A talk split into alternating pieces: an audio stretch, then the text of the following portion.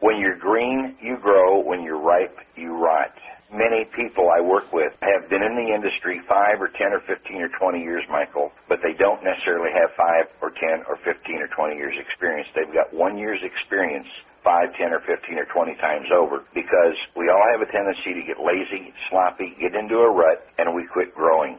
Right now, with the way the world is and as fast as it's changing, you need to be on top of your game. You can't be using the same language and the same style necessarily that even worked five or ten years ago or maybe even last year, or the competition's going to eat you for lunch. So constantly be striving to become the best you can become and make that commitment to become a master of your craft.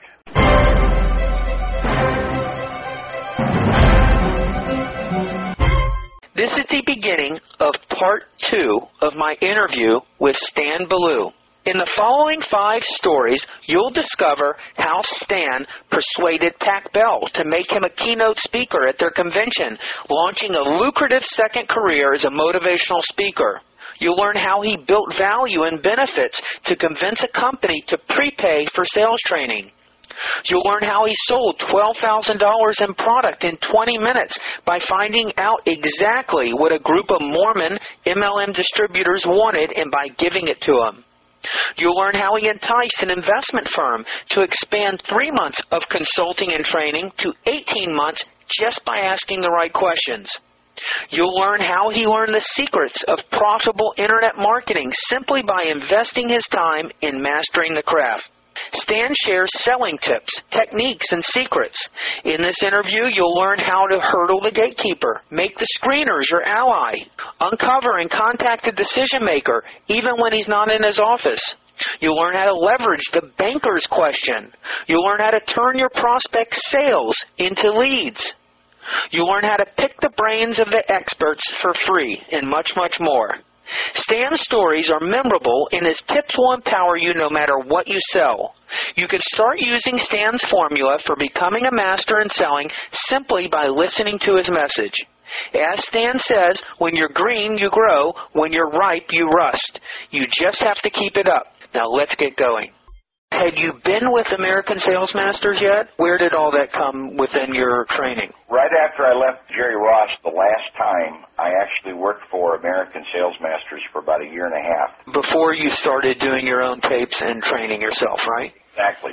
Tell the listeners who America Sales Masters was. Well, back then, they were producing these all-day seminars where they bring in people like J. Douglas Edwards, who was at that time the Dean of American Sales Trainers, Fred Herman, the King of Asking Questions, by the way, I'll tell you a great Fred Herman story in a minute. Dr. Norman Vincent Peale. And they also saw the future, if you will. And what they were doing is they were filming all of these great speakers. And they had put together this library of 80 to 100, believe it or not, 16 millimeter films because it wasn't on video back then. And they would sell people or rent them a series of like 12 films. You get to choose 12 different films over the next year to build a meeting around, about 30 minute film. And interestingly enough, that's when I learned one of the greatest techniques I've ever learned in selling, and that is establish criteria for a sale. Know what needs to be done to make a sale and both you and your prospect agree on it ahead of time. We would literally go out and knock door to door looking for companies that had any kind of a sales force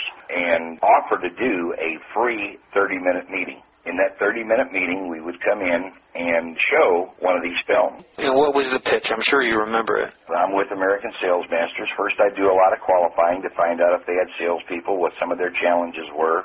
You know, American Sales Masters is a company that produces all of these great seminars a lot of companies are finding that the cost is prohibited from sending their people to an all-day seminar, when in reality you can have these same speakers right on film and use them whenever you want. You know, rather than eight speakers in a day, use a different speaker every week or whatever, every month. And what we do is we offer to come in and do a 30 minute meeting, absolutely no charge or obligation on your part, and we will show one of these films. And all we ask is that you and any other decision makers be present from start to finish. And number two, if you and your guys like what they see, that you'll sign up for our program. And here's the deal. And whatever it was, I think it was you rent 12 tapes for like 1800 bucks or something. Then we would do a free dog and pony show and literally lug a 16 millimeter canister of film, a projector, and our briefcase into these offices and set them up. And before the meeting, we'd also get them to agree to meet with us immediately before and after the meeting, the owners. So we'd set up everything. I'd go in and say, okay, now as we agreed, we're going to meet for a few minutes. Here's the introduction. Here's what I want you to say. And again, just to reconfirm, if you and your guys like what you see, da da da, you'll sign up for the program. Is that correct? Well, one of the owners couldn't make it. All right, I'll be happy to reschedule. Well, no, wait a minute. You got all your stuff set up. Oh, I know, but our agreement was that you and the owners would be present from start to finish. Well, yeah, but my guys are ready for the meeting. Oh, I know, but we don't do free shows. And that's about setting the criteria? That's establishing criteria to get them to agree to be there start to finish, to get them to agree to meet with me before and after the seminar, agree to make a decision, whether it's yes or no. You know, no maybes, no, I want to think about it. You know, you're going to see firsthand the quality of the material that we have and how your guys relate to it and respond to it. So there's really nothing to think about. Okay, so if that other owner wasn't there, you'd take off. Exactly. Or if they said, well, you know, I can't stay for the whole meeting, I got to run out. Well, then we'll be happy to reschedule. We just didn't give it away for free. Okay, so you'd go in, and so if all the criteria was there, you'd do the presentation. Yeah, and then I'd do it a little bit further. We'd say, okay, you got 20 guys there. What would you say would be a majority? Well, I'd let them pick 60, 70, 80%, whatever. So out of 20 guys, we get at least 16 of them to hold their hand up saying they learned something and they'd like to see more. That would be good enough for you? We'd really nail them down to, you know, what is it going to take to write business before I leave today? I'm curious what you did after the presentation was over to close them on these meetings. It was as simple as they would say usually, boy, that was great. Thank you very much. Super. Okay. Here's our agreement and I'll sit and help you pick the best speakers for your company. You learned a lot of your techniques before you did your own audio tapes and your own training yourself. Yeah, and before I actually got onto the phone and started selling for a living, because again, I was on this quest of an hour a day. When I went to work for American Sales Masters, I had the option of being in charge of the library for all of our distributors in the southern United States, which meant that every time somebody had a meeting and used one of the films, they would send it back to me. I would check to make sure it didn't break that it was clean and get it repackaged to send up. So literally every night I would be sitting in my little apartment watching four, five, six hours of the greatest speakers and trainers in the world. Is this stuff still around anywhere? To the best of my knowledge, I don't believe they're marketing it anymore, but you can probably still find some archives if you go on YouTube or some of those places. Who were some of the guys that just blew you away? I could almost go back and say, you know, by J. Douglas Edwards, the Dean of uh, American Sales Trainers. In fact, he was Tommy Hopkins' mentor. Asked Tommy sometime about J. Douglas. They were actually neighbors for a while. Tommy Hopkins uses my video training to teach his telemarketers how to sell tickets to Tommy Hopkins seminars. Does he really? J. Douglas Edwards, I learned the power of intimidation, almost to the degree where he was too strong for a lot of people. He basically, unfortunately, was a one-trick pony, if you will. He only had one style. He was not adaptable to different personalities. Basically, if you didn't like his style, that was tough. You'd go on to somebody else. And what was his style? Intimidation? Intimidation, total control, almost to the point where it just smacks. It's too cute, too strong. The 95% rule, 5% are leaders, 95% are followers. It might work with a majority of the 95, but the leaders, which again normally are the ones with the fairly deep pockets, they'll tell you to go blow it someplace. They don't need it. All right, who else really impacted Oh, you? Fred Herman, the king of asking questions. I told you I'd share a quick story with you. He was on Merv Griffin show when Merv still had his TV talk show. And Merv introduced him, said, here's Fred Herman, one of the greatest sales trainers in the world. Fred, sell me something. Wow, how'd you like to be under that kind of pressure? A couple of million people watching on TV, right? Listen to what Fred did with questions. He said, okay, what would you like me to sell you? First question. Merv looked around. He said, sell me this ashtray here. He had a beautiful ashtray on the desk for decoration. Fred said, okay. He said, why would you like that ashtray? Second question. Merv said, it's purple, it's gold, it matches the decor, it looks nice. Fred said, okay. He said, well, what would you give for an ashtray like that? Third question. Merv said, I don't know, 15 bucks. Fred said, okay, I'll let you have it. That's great. But he was the king of asking questions. Zig Ziglar, of course, was a hero. I learned storytelling from Zig. Some of it's hokey, some of it's corny, but I love that Southern accent. And believe it or not, a Southern accent is the second best accent or dialect you can ever have on the phone. A true British accent is the best by far. It's mesmerizing to listen to someone that uses the English language properly. So I picked up how to tell stories and how to use a little humor and how to be a little hokey and corny sometimes, just down home folksy with folks. Let's get into another one of your case studies or another one of your stories. Number six, getting Pac Bell to use you as a keynote speaker at their convention. Tell me about that. This was amazing because it actually opened up a whole new career for me. I had been doing some training for about, oh, I don't know, eight or ten Pac Bell offices out in California, getting rave reviews, getting rebooked, one day, a very distinguished African American walked in just toward the end of one of my training sessions, and I could certainly tell he wasn't a telemarketer or even a manager. And at the end, he introduced himself as one of the executive VPs of Pac Bell. And he said, You know, you're doing a great job with our guys. He said, We're going to promote this big three day convention down in San Francisco on telemarketing. We're going to have hundreds of vendors there. We're going to have booths. We're going to have speakers, and we're going to do breakout sessions every day where people can choose from like six different speakers to go to and learn everything they ever wanted to know about doing business over the phone. We'd like you to do a breakout session. And I said, fine, be happy to do that. Who are you using for your keynote? And he said, well, we're still negotiating with a couple people. Basically, in a nutshell, I told him I could take, and he was complimenting me, by the way, on all my funny stories and all the humor I used and how I was as much of a motivator as I was a sales trainer. So I kind of left that out of the beginning of the story. But I played off of that and I said, you know, you'd mentioned that I was motivating your people. Oh, yeah, you're getting rave reviews and everything else. I sold him on letting me do a 20 minute keynote address in the morning, each one of the three mornings, because I didn't want to be one of six speakers they were choosing from for a breakout session when I could talk to every one of the attendees in the morning for 20 minutes. Does that make any sense? Yeah. All right, so I'm getting a double whammy, if you will. I'm getting the motivational talk, the keynote speech in the morning, plus my breakout sessions. Well, interestingly enough, within a year, Michael, we had figured out that we had booked something like 86 additional speaking engagements from managers and owners that had seen me at this seminar doing a motivational talk, and they were booking me strictly as a motivational speaker. Some of them didn't even know I was a sales trainer. So that opened up a whole new career as a motivational speaker. So I had to quick put some product out there so I could have something to sell from the back of the room because I found myself talking to employees that didn't do any selling or customer service reps in some cases that didn't do any selling. So I had a whole new career now blossoming as a motivational speaker. That 20 minute keynote, you knew that was a big opportunity. What did you do in that 20 minutes in front of all those people that really separate you from all these other speakers? Well, basically, I'd ask him what was he looking for for a keynote and why he had not made a decision yet. And he told me basically exactly how he wanted that 20 minutes to go. He wanted a lot of laughter. He wanted a lot of humor. He wanted some funny stories that made a point. He wanted to talk about attitude and goal setting. So basically, I just gave him back exactly what he was asking for. That's what you do as a speaker. You do what the boss wants, basically.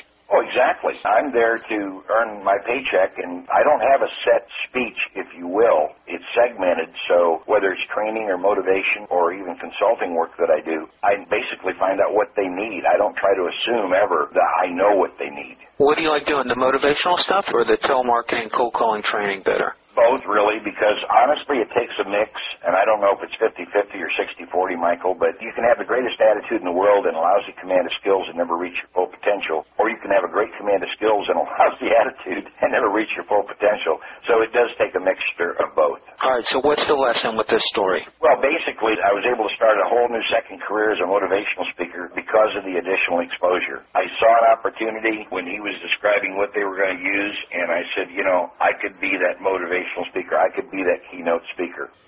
You're listening to an exclusive interview found on Michael Senoff's HardToFindSeminars.com. Can you give our telemarketer listeners a couple tips on getting past a gatekeeper? A couple of things. I try to get on a first name basis with the screener, if at all possible. I try to treat her as a real person and not just a machine. I show empathy sometimes where, you know, I say your boss probably gets a lot of these kind of calls, right? Yeah, all the time. I can assure you he'll thank you for putting this one through and here's why and throw in a couple benefits.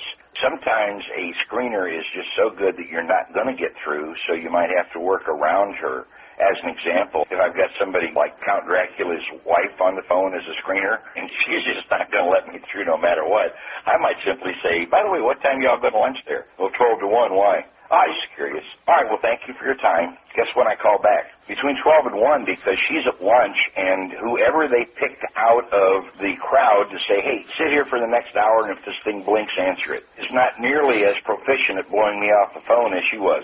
Another technique is what we call the wrong department call depending on the product or service that you're selling and who you're calling, most companies have an accounting department or a sales department or a shipping department. So if I just call up and say shipping please, the odds are, unless there's a Mr. or Mrs. or Miss Shipping working there, they're not going to put me through the third degree.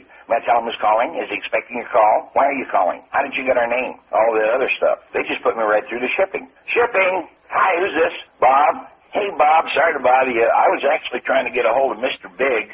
Can you transfer my call? Now, many times, yeah. Transfer you back through the operator. You're not saying anything. Or they could say, no, you got to call back. Okay, Bob, what was your last name? Bob Jones. Okay, Bob, so you're suggesting that I call back to ask for Mr. Big. Is that right? Okay, thank you. Now listen to this. Ring, ring, ring. ABC Company. Yeah. Ralph Peterson, please. May I tell him calling? Yeah, Stan, I was just talking to Bob Smith down in shipping. He suggested I call. Is he available? That's beautiful. Now, many times she'll say something like, oh, I don't know, he's away from his desk. Well, she may be on the ground floor. He may be up on the sixth floor. She really doesn't know where he's at. So many times we simply say, I understand. Please put me through to somebody else in his department. Because, again, you can say, uh, accounting, yeah, I was looking for Bob Jones. I understand he's not at his desk right now. Yeah, I don't know where Bob is. Oh, here he comes. He was just in the restroom. Hold on. So I got a contact where I wouldn't have had one before. Another great one, and then we'll go to another subject, is when she says, I'm sorry he's not in his office right now. I understand. Please page him. I'll hold. I've had even company and corporate presidents tell me that this is the greatest single thing they've ever learned from me as far as being able to reach more people in less time is simply say, please page him, I'll hold. Or if that's too strong for you, I understand. Is there any way you could page him or locate him for me? Just tell them what to do. Yeah, invariably you'll hear something like, all right, hold on.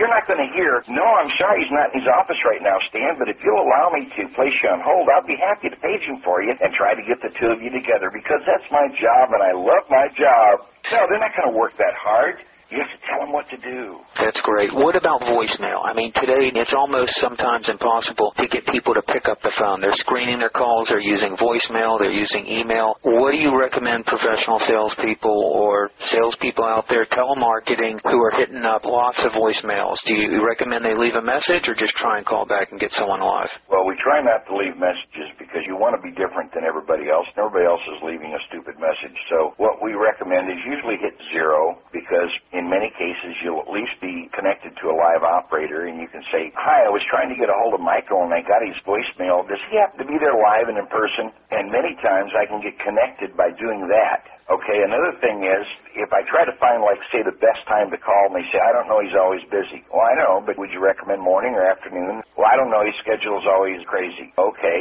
who do we need to talk to? He sets his own schedule, I can't help you. Listen to this.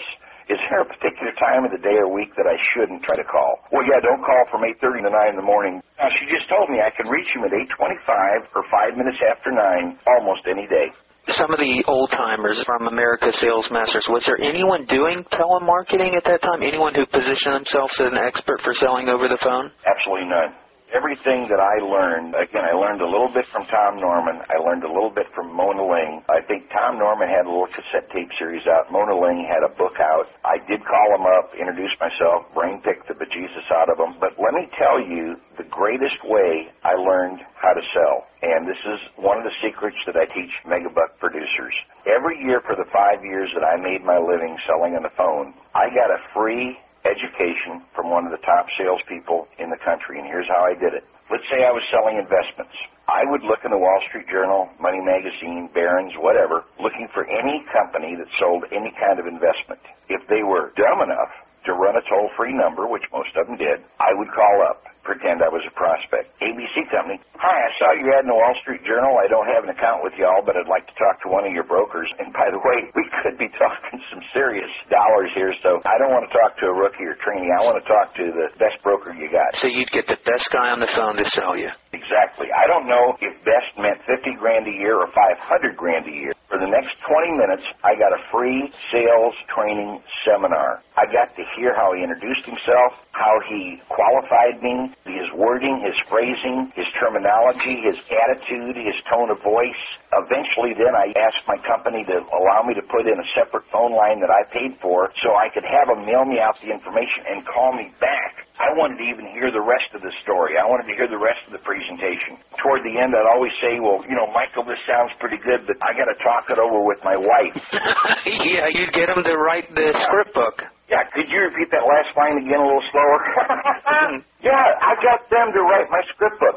I became a mimic a couple of wise people taught me that you don't have to go reinvent the wheel. If you want to be successful, just go find somebody else that's already doing what you want to do and that's already become what you want to become and mimic them. Tony Robbins says success leaves clues.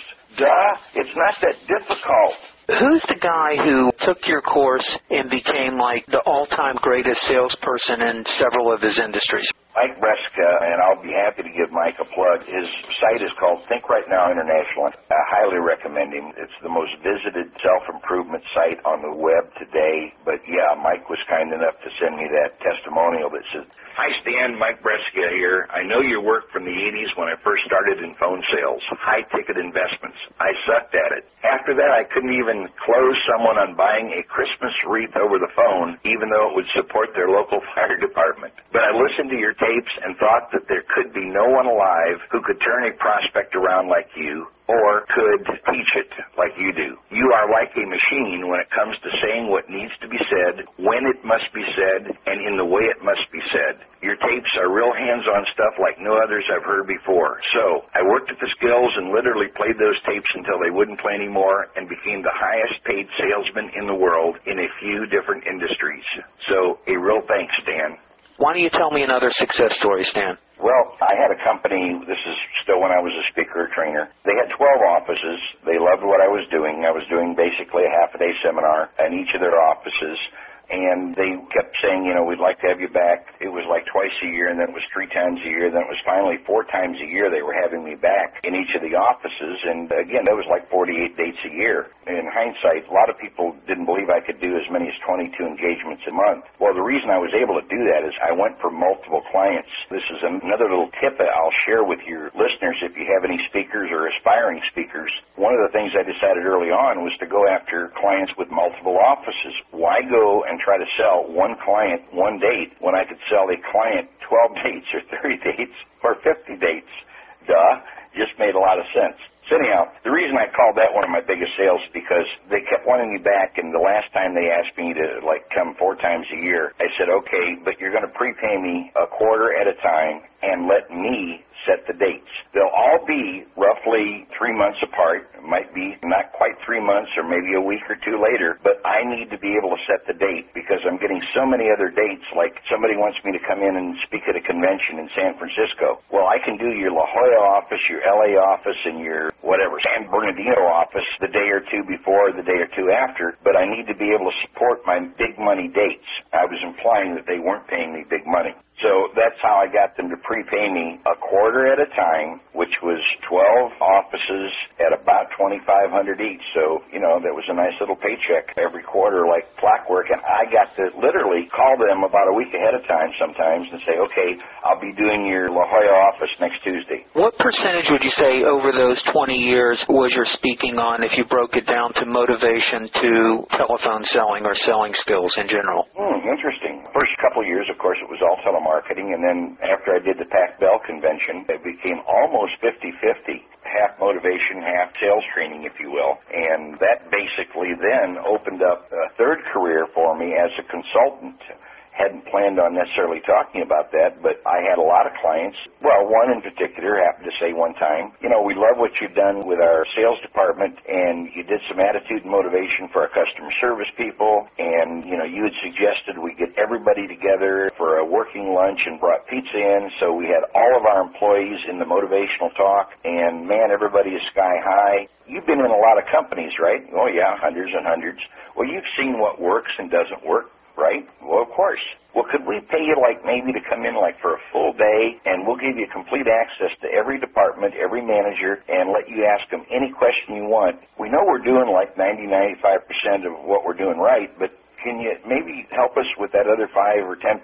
And that opened up a whole new career as a consultant. What would you charge for that? Many times I would negotiate a small percentage out of their increased business or a small percentage out of the additional overhead I could cut and save them money. So a lot of times I didn't get as much money up front, but I kept getting residual checks for two, three, four, five years. I've got one client 15 years later, I still get a little quarterly check from them. Let's say for your telemarketing training, did you favor certain types of businesses to sell that training to? Who responded most to that? I'm quick to listen and learn. And again, when I was sitting with a manager after a seminar one day and I said, you know, again, without getting me your direct competition, you know some other managers, da da da. He said, oh yeah, I know Larry, he's got six offices. Well, cha-ching, the bells just went off. Why am I out here trying to sell one office, one training date? There's got to be other locations out there with six or more offices. So that's what I went for is early in my career, I just went after the people that had multiple locations. Every time I was talking to somebody, how many other locations do you have? Who do I need to be talking to? Interestingly enough, I mentioned I had five people on the phone selling my tapes, remember, out of my garage? Yes. One of the things they would ask everybody, whether they bought the tapes or not, is, by the way, does your company or organization, association, whoever, ever use any outside speakers or trainers? Well, yeah who do we need to talk to? Now, they didn't follow up on it. I had a separate person that just followed up, but they would give me that lead. ABC Company, Joe Blow books their convention speakers, whatever. And I had the name of the person that referred us, which helped me get through the secretary. So they would give you the person who books their other speaking engagements, but not the actual speaker. Right, right. This is when my people were cold calling the manager to sell them a set of tapes. So they would say, by the way, before we part friends, does your company ever use any outside speakers or trainers? Great, who do we need to talk to? Now, simply by having them ask that question and filling out a little slip, I paid them believe it or not, 20% of the engagement. So some of them were making a ton of money, almost more than they were selling my tapes, simply by getting referral fees from me. I took care of my people. For more exclusive interviews on business, marketing, advertising, and copywriting, go to Michael Senoff's Hard to Find Seminars com. Tell me, what's the lesson for number seven, getting the company with 12 offices to prepay? Again, I just built value. I did a little bit of a takeaway in the fact that, you know, I was actually kind of doing them a favor by working as cheap as I was, and that by paying me up front and prepaying me and allowing me to set the dates, they would get the very best that I could offer them. Okay, number eight, you sold a $12,000 product in a 20 minute talk. Yeah, $12,000 of product in a 20 minute talk. The MLM company called me and said, We're going to do a convention on a cruise ship. Well, I love cruising. And so I negotiated first class suite for my wife at the time and her grandmother actually. We brought her along. So I had an adjoining bedroom. They paid my fee and a four day cruise and all I was supposed to do is talk 20 minutes to do the keynote to start the convention. Well, he told me, he really warned me ahead of time. He said, I got to tell you, he said about 80% of our distributors are Mormons. And he said they're a very unusual bunch. So here's basically what you can't say, what you can say. And I did probably two hours with him just on what their personalities were, why they were in it, which a lot of them weren't in it for the money. They were really in it to just help other people with their health. What I could talk about and not talk about as far as income and goal setting. And I mean, you talk about when somebody says, you know, my business is really different. Well, 99% of the time you say, yeah, right. And it ends up being the same. Well, this one was different. I got on the internet and researched Mormons. I actually found a couple of Mormons that lived in the area and went out and spent some time with them and learned all about why they don't use electricity and everything else. And he admitted that it was even a stretch for them to have this convention at a cruise because they were going to be exposed to so many things that they normally don't have as part of their normal lifestyle. So anyhow, the bottom line is I just did a phenomenal amount of research to make sure I didn't say something wrong in 20 minutes. And I was an absolute hit. My wife was at one exit, I was at the other, and three hours after my 20 minute talk, three hours later, we were still taking credit card orders and I was signing autographs. We went back to import everything, all the credit card slips and the checks and the cash on the bed, and it turned out to be over $12,000 in product sales just off of a 20 minute talk to about 260 people. All right, number nine, selling a company to use me for three months of consulting and training and expanding that to 18 months. Tell me about that. Well, I was retired basically. I had a company that had a sales manager. We've known each other for 20, 25 years.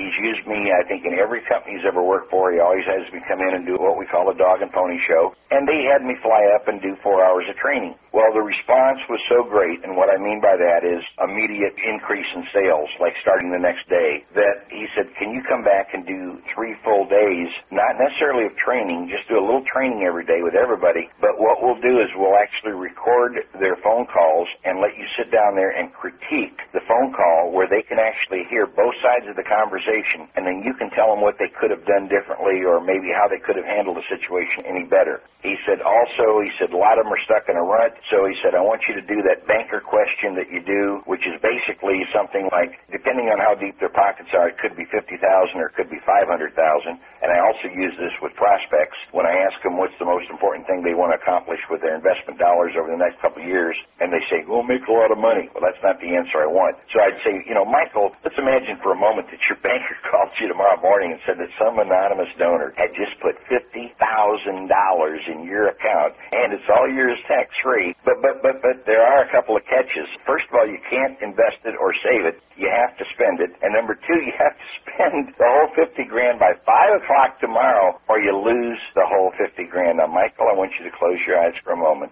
and imagine you get $50,000 tax free. All your bills are paid. All your obligations are met. You got 50000 you got to spend it by 5 o'clock. What's the one thing you've always wanted to do for yourself or your family? Out comes the boat, the cabin in the woods, yeah. vacation for his grandkids, or whatever. Now, that's why he would consider sending $50,000 to somebody he doesn't know, he's never met, to buy something he doesn't know a whole lot about. Okay, there's no common sense logic or rationale to that. That's pure emotion. You got to find the hot button. So I would sit down with these individual salespeople and use the banker question and get them to set goals, whether it's a particular fancy car or getting a double wide instead of a single wide trailer, or you're putting some wheels on the pickup that's been sitting in the front yard for you. I don't know what it is. You know, a travel, vacation around the world, whatever. I get them to set some goals because if you have a goal, that gives you a purpose to come in and bust your butt. If you don't have a reason to come in and bust your butt, you'll do just enough to get by and complain that your leads suck or your manager's unfair or the economy's bad. So anyhow, I did four days. Well, the response to that was incredible. So they said, we'd love to have you here. We can't have you full time. What do we need to do? Well, basically I sold them on four days a week. I told them I only work four days. I played for three. That's when I recharged my batteries. So I agreed to fly up there Sunday night, work for them for four days, fly back Thursday night, and have my three day vacation, of course, which also meant I could still do a couple other dates. Well, the longer I was there, the more areas that either I found or they found that they needed help in. Whether it was marketing, advertising, whether it was customer service, whether it was fulfillment, whether it was accounting, you name it. And bottom line is, as you mentioned, I turned a four hour training engagement into an 18 month consulting arrangement and made probably more in that 18 months than I had made in the previous eight years. What kind of company was that for? In the investment arena, which again is one of my specialty fields. I do a lot of work in other areas, but quite frankly, I love go into a room with guys that are making six and even seven figures a year that have just been yanked off the phone for four hours. They're sitting there with their arms folded saying, okay, champ, you better be good because you're costing me a fortune to sit here and listen to you for the next four hours. You like those guys? Oh, I love them.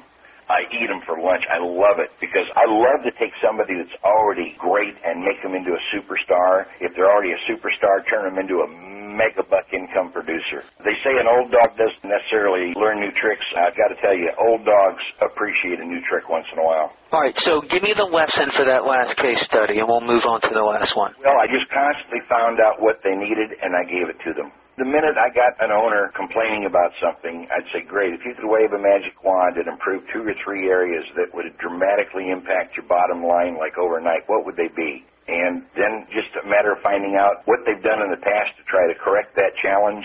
Many times it's so simple, Michael. Going into a shipping department. Hi, I'm here doing some consulting work. I'm curious, what do you use for shipping? UPS. Okay, how long you used them? Forever. Okay, have you grown over the last couple of years? Yeah. When's the last time you brought the UPS rep in and tried to negotiate a lower rate? Never. When's the last time you sat down with Airborne, DHL, you know, even the Postal Service to compare rates? Never. Yeah, it's that easy. You just ask questions. Yeah, and then it's, again, Fred Herman asking questions. Somebody asked Fred Herman once, why do you always answer questions with a question? And he said, why shouldn't I? So with Fred Herman, that was his thing. His was asking questions. That was his like USP for his sales stick. Yep. I'm going to share another little insight with you I've never told anybody, but at the time I was on this quest, again, the spaced repetition learning. I'm lazy, never finished high school, hate to study, but I thought this is manna from heaven. I can listen to a spoken word 16 to 21 times and absorb 95% of it. I mean, I had stuff flowing out of my mouth that would make the hair on the back of my neck stand up, and I'd say, whoa, man, that was good. I don't remember staying up last night memorizing it, drilling and rehearsing it 16 to 21 times. I didn't have to. I pumped it into my ears. It came out of my mouth, and it still works to this day. But what I was going to share with you is that my wife at the time and my son, who was living with me, sat me down and said, "You're driving us nuts." I said, "What's the matter? You're making money. We appreciate the nice dinners and all the other things that you're able to provide for us, but you know, we know who the heck you're listening to every week." And I said, "What do you mean?" Well, like three weeks ago, we knew you were listening to J. Douglas Edwards because you were intimidating the hell out of us. yeah. Yeah, we knew you were listening to Zig Ziglar because you were telling all these goofy, funny stories, and half of them weren't even funny. This week you're listening to Fred Herman because you're driving us nuts with questions. yeah. But just take the best from each one of these, mix them into your personality, and be the best you that you can be. What a great lesson that was. That's great. Okay, let's do one more story. I'm going to let you go because I've taken up way too much of your time. It's been my pleasure, and if one person, or a hundred, or a thousand, or ten thousand, listen to this tape or this recording or two or three parts as long as it ends up being, if it helps them create a better lifestyle, if it helps them become a better person, then our investment today has been well worth it. The last point I want to share with you is six months ago I officially retired and said, okay, I'm not doing any more training dates. I don't care what. I've developed claustrophobia. I don't like to get on airplanes. I've got a couple books I need to write. I moved over to the ocean. I'm right on the ocean north of Daytona Beach. I'm looking out right now at the ocean.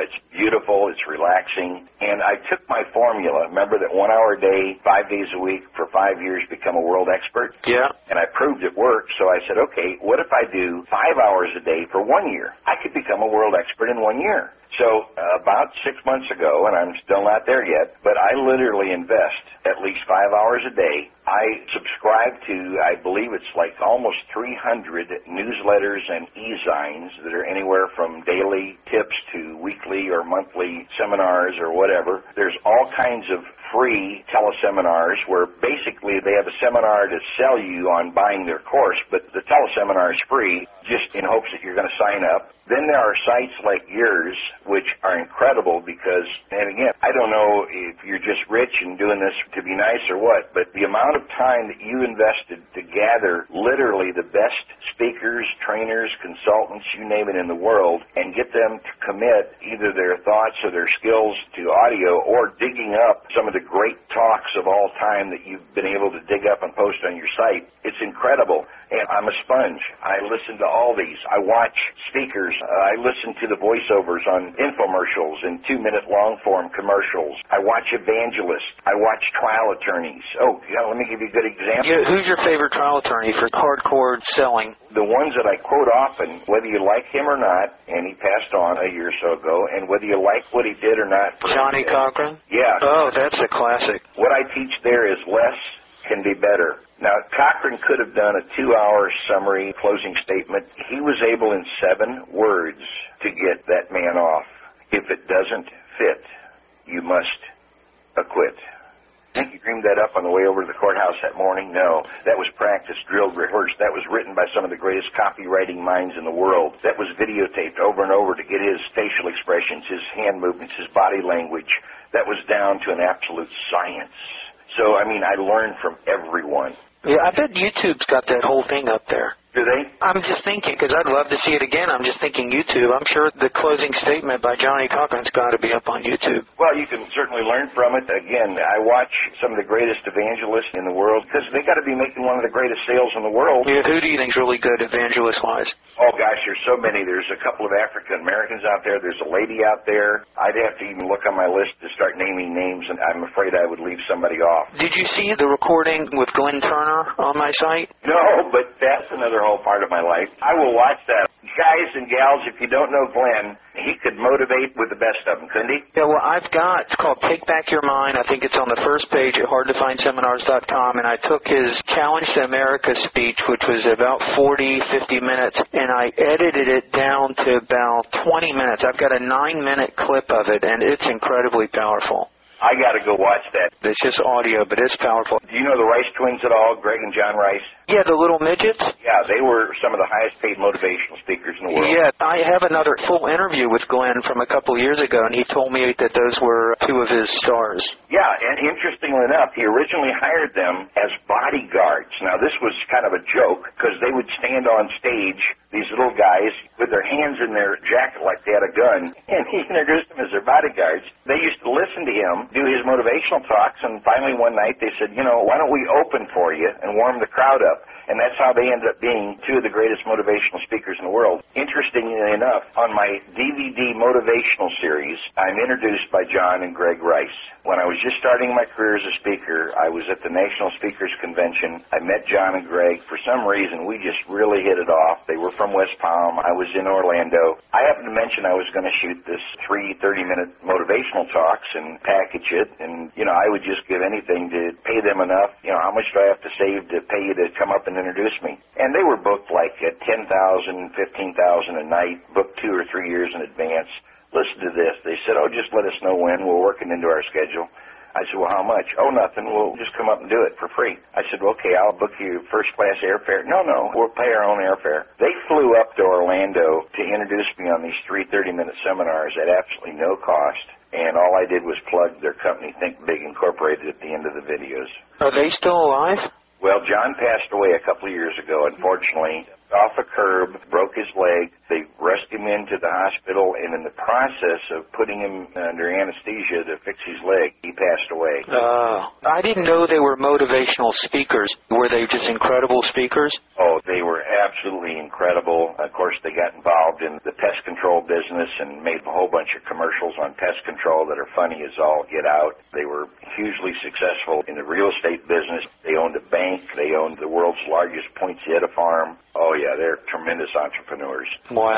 Incidentally, when I just did the interview with Ben Gay III, I brought up Glenn Turner because Ben Gay eventually became the president of Holiday Magic. And Holiday Magic was the multi-level that Glenn Turner was involved with and doing really well with before he started Koscot. Isn't that wild? It's a small world, isn't it? It is a small world, yeah. It was a great story. I used to have on my license plate for about 10 years, by the way, closer. All right, so we got to get to your 10th story. Be willing to invest some time to become a master of your craft. I don't want to be a webmaster. I don't want to know everything there is to know, but I did know that I wanted to be able to sit here and sell a lot more of my products and services on the internet. So I've been learning meta tags. I've been learning linking and blogging and free articles and submitting free videos and all of this other stuff to the point where I can tell you in the last six months, I used to sell my products in 30 countries. I'm now up to 45 countries. My product sales have tripled in the last six months, even though the supposedly, I guess somebody said the economy economy is bad or something right now. I don't even have the news on. Somebody said it dropped 400 a week or two ago, and then somebody else said it dropped 700. Well, yeah, I was listening to you, the interview with Eric, and you were talking about how you didn't even know you went out to dinner and some guy told you about the stock market. I said, that's interesting. You know? That's funny. Oh, yeah, the internet, I'm sure you realize what a powerful delivery system it is for delivering your expertise and delivering product and sales. It is amazing. And again, depending on the product or service that your listeners market, there are some legalities there to be aware of, certainly. But in most cases, if you're not on the internet in a big way, and again, social interneting, blogging, newsletters, employee of the month, if you have a company, put them on there, have some videos, make it easy for your customers to navigate your site, make it easy for them to find you and your products, work on your Google rankings and all of that so they can find you, not necessarily first, but at least find you among the most referred so that you got a fair shot for making your presentation to people. Have some humor, have some pictures, use the right colors, proofread your stuff. There's just so many little things from what I've been able to determine in six months, five hours a day or more, there's not one thing you can do. It's a whole bunch of little things. Again, it's much like selling. When we first started talking today, I mentioned that not one skill or technique or one strategy is going to work with every prospect or client. I just encourage your listeners, become a master of your craft by at least committing to learn one new thing a day that makes you a little bit better than you were yesterday. My little game I play with myself, and I don't care what time of the night it is, when I finally lay my head down, if I cannot identify at least one skill or technique or choice of words that I added to my repertoire, to my arsenal today, I will literally get back up and surf the internet or flip on the TV and do some channel surfing. If nothing else, I'll blindly open up the dictionary and point to any word and add that word to my vocabulary. When you're green, you grow. When you're ripe, you rot many people I work with have been in the industry 5 or 10 or 15 or 20 years, Michael, but they don't necessarily have 5 or 10 or 15 or 20 years experience. They've got one year's experience 5, 10, or 15 or 20 times over because we all have a tendency to get lazy, sloppy, get into a rut, and we quit growing. Right now, with the way the world is and as fast as it's changing, you need to be on top of your game. You can't be using the same language and the same style necessarily that even worked five or ten years ago or maybe even last year, or the competition's going to eat you for lunch. So constantly be striving to become the best you can become and make that commitment to become a master of your craft. Well stated. Give the URL of your website one more time, and I encourage anyone to get anything from your site. I mean, I think just by the last couple hours of our interview here, it's evident that you know what you're talking about. Michael, thank you again. You're a class act, and it's been a joy to work with you. The website, again, is www.stanbillue.com. It's all one word, S-T-A-N-B-I-L-L-U-E. And again, as Michael said, I've got a ton of free stuff on there. The bottom line is the amount of money I'm going to make off a couple sets of CDs or DVDs trust me, folks, is not going to alter my lifestyle, but the content there will dramatically change yours. I hope you've enjoyed this two part interview with Stan Billue. For more information, go to stanbillue.com. S T A N B I L L U E.com. For more interviews like this, go to hardtofindseminars.com.